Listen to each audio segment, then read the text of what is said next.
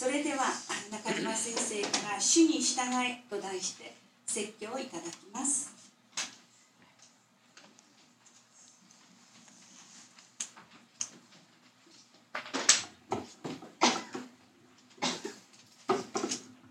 皆さんおはようございます。おはようございます。新年ももう早第2週目を迎えまして先週はさすがにですね1月5日で教会学校もちょっとあの人数少なかったですけども今日はまた盛り返してですね元気にたくさん、えー、子どもたちが集まってきまして、えー、まずはいつも通りですね教会学校から始められてしかも本当に豊かに、えー、神様の御言葉が語られているとにかく毎週毎週信仰神様の恵みを語り継ぐ。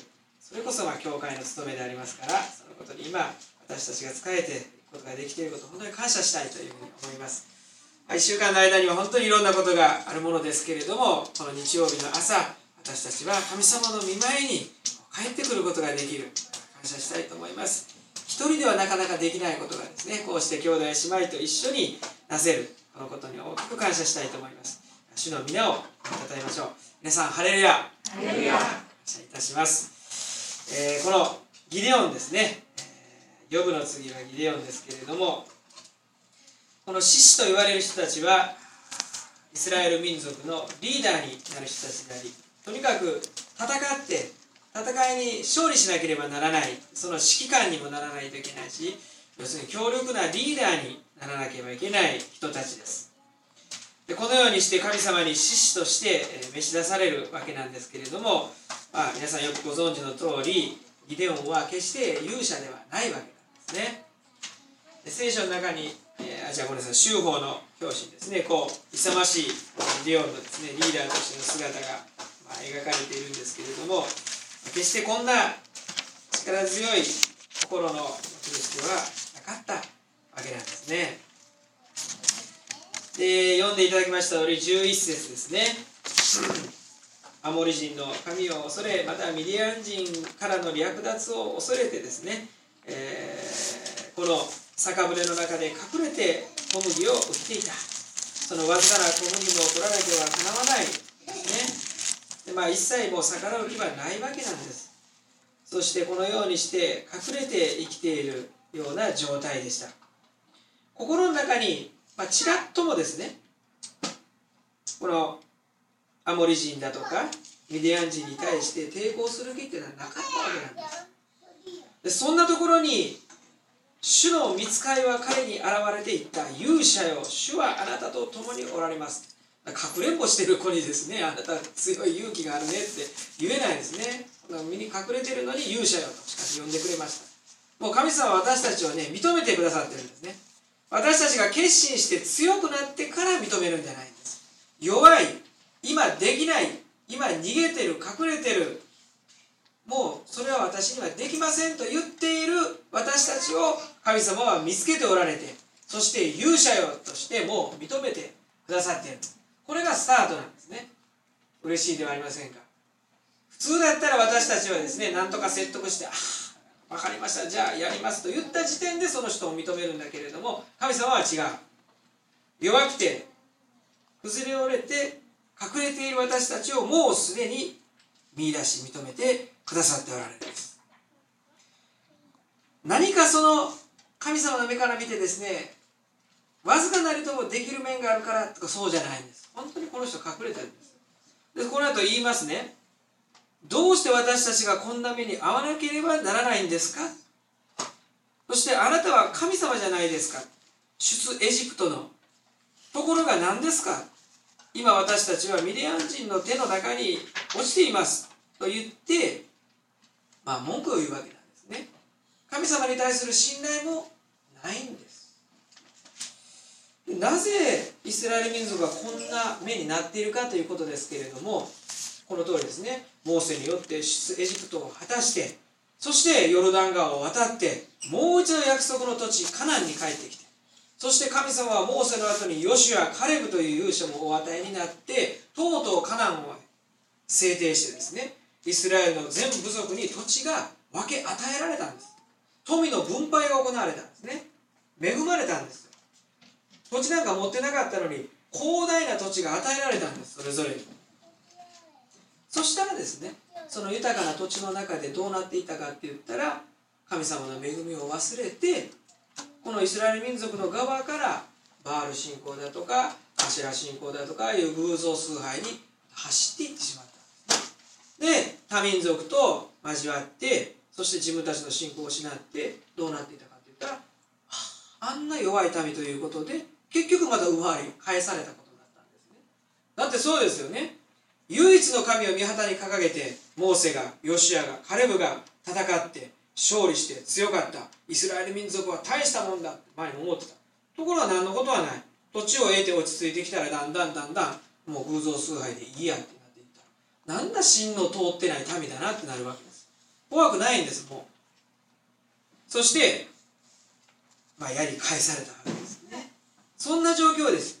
ですからもしこのギデオンがちゃんとした歴史を知っていればあ先祖があんなに神様に守ってもらったのにそれを忘れて土地が与えられたばっかりにまた楽な生き方になってしまったからこうなってる。彼は歴史も知らない、神様がどんなに自分たちを守ってくださったかも覚えていない。そういう状況です。なぜならギデオンのお父さんが熱心にバールの祭壇を作ってた側の人だからね、まあ、この後その様子は書かれていきますけれどもそういう家の中でも育ってしまってるんですね。ですからないんです。信仰的なかけらもないんです。あるのは自分の身の境遇を呪うですね。文句を言う。そういう心持ちだけです。でも神様は勇者よ。呼んでくれるんですね。神様が選ばれたら神様の選びに預かったら私たちがどんな状態であろうとも神の勇者なんです。これがまずもうギデオンの知識の結論なんです。神様の選びに預かったものはその人ではなくその人のうちにキリストが生きるっていうこの言葉が実現するという恵みのメッセージです。すごい選びだなと思いますね。神様は一体何を見ておられるんだろう？何を判断の基準にしておられるんだろうと思いますけれども神様は私たちをただ愛を持って見てくださっているということがよくわかります。イデオは何度も主の見つかいがあなたは大丈夫だ勇者だというものですから答えるわけなんですけれどもいやいややっぱり私は最も貧弱なものです。いや一番年下のものです。と言って何度も誇示します。私にはできません。何度も言います。本当に弱いんですね。しかし神様はそれでもギデオンを選び続けるんですね。素晴らしいと思います。そしてその後ギデオンは実際に戦いますけれどもいろんなものを減らされたりですね辛い目にも遭いますけれどもそれでも主のしもべとして生き続けるわけなんですね。今度選ばれたものがその力を発揮しているんです。これも恵みですね。神様からただ物がもらえるっていうのが信仰じゃない。ただ選ばれたそれで終わりじゃない。そこから必ず力を発揮して神様の従っていくところに勝利を表していくことができるというまた恵みのメッセージなわけなんですね。でこのギデオンという人物からもちろんこの国際ギデオン協会の名前が付けられているわけですね。本当に始まりはたった2人3人の若者が宿屋で偶然泊まり合った時に私クリスチャンなんですか？僕もクリスチャンなんで聖書を読んでから寝ることにしているんです。私もそうなんです。アメリカだろうがイギリスだろうがそういう経験なクリスチャンはそんなたくさんいないわけですね。普段から教会に行くかって言ったら行かない人もたくさんいるわけなんです。でそんな中で泊まり合った青年同士が何もない状態なのに夢を描いた、ね、伝道団体を作っていこう。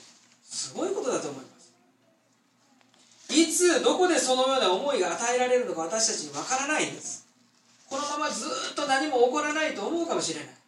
でもいつそんな風にいや2人で伝道団体を起こそうではないかということもまた神様の恵みの中にはあるわけです。この絵の下にですね我々は教会の腕である。し力強い言葉ですねこれ絵と何の関係もないんですけどこれ何かって言ったら日本ギデオン教会の標語なんですこれが。我々は教会の腕である。すごい力ですね。自分たちがですね教会の腕となってこうね獲得していく。述べ伝えていく。聖書を手渡していく。御言葉を手渡していく。まあこういうわけですね。なんとも力強いことだというふうに思います。しかしそれもですね若い2人の青年が思わなければなかったわけですね。不思議です。本当に不思議ですね。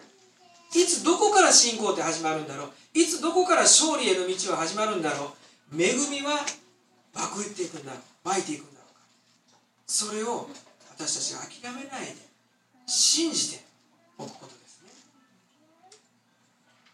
でまたいいチャンスというかいくつかあると言いますがあの先週散々の黒田官兵衛でですね大したもんだ大したもんだって言ってましたけれどもまた教えてくれましたね。NHK の朝の連ドラがありますね。僕の今あんまり知らないんですけどごちそうさまじゃなくてそんなやつですか？ね。見てないんですが次赤毛のアンの翻訳者の生涯なんですよ。またバリバリのクリスチャンなんです。村岡花子さんですね。でそれをまた取り上げるっていうんですね、不思議だなと思います。またクリスチャン話がですね朝ずっと続いていく。でこの方は両親がねもうクリスチャンなんです。村岡花子さん。熱心なクリスチャン。でこの方は東洋英和女学校当時だったらねもうちょっとそういうミッションが流行ってきてて家族とかねそういうエリートしか入れなかったんです。でも村岡花子さんは旧非正って言って貧しい人なんですね。だから散々辛い目に遭うんです。惨めなんですよね。お金持ちばっかりのところに貧しい人がいるっていうのはもう絶対やられますよでもそこで負けないで生きて。そして日本にですね素晴らしい英文学を翻訳して紹介していく生涯になっていくわけなんですねニコレスは日本キリスト教団の大森恵教会の教会員としてもずっと続けます。残念ながら戦時中は少し戦時色にこう流れてしまうんですけれどもでも市川夫妻などと出会って夫人の選挙の獲得権とかいろいろずっと時代において生き続けます。明治大正昭和を駆け抜けた本当にまあ優れた人物です、まあ、NHK がなんでこんなクリスチャンばっかり追ってくれるのかなと思うんですけれどもこれもチャンスかもしれないですね。もう一度見直させてくれる。キリスト教ってね教会ってね信仰ってねだから私たちが言える。で私たちもまた自分自身を見つめ直す。いい機会になるように思います。でそれにしても信仰というのはやっぱり一人ではないということを、ね、受け取りますね。この村岡花子だって両親がクリスチャンだった。じゃあその両親を信仰に導いた人は誰だったんだろう。誰かいるわけです。黒田官兵衛したって奥さんがさっきクリスチャンになってるわけですね。あの時代に戦国時代に女性の方からクリスチャンになってそして主人を導くなんてすごいなでも誰かから。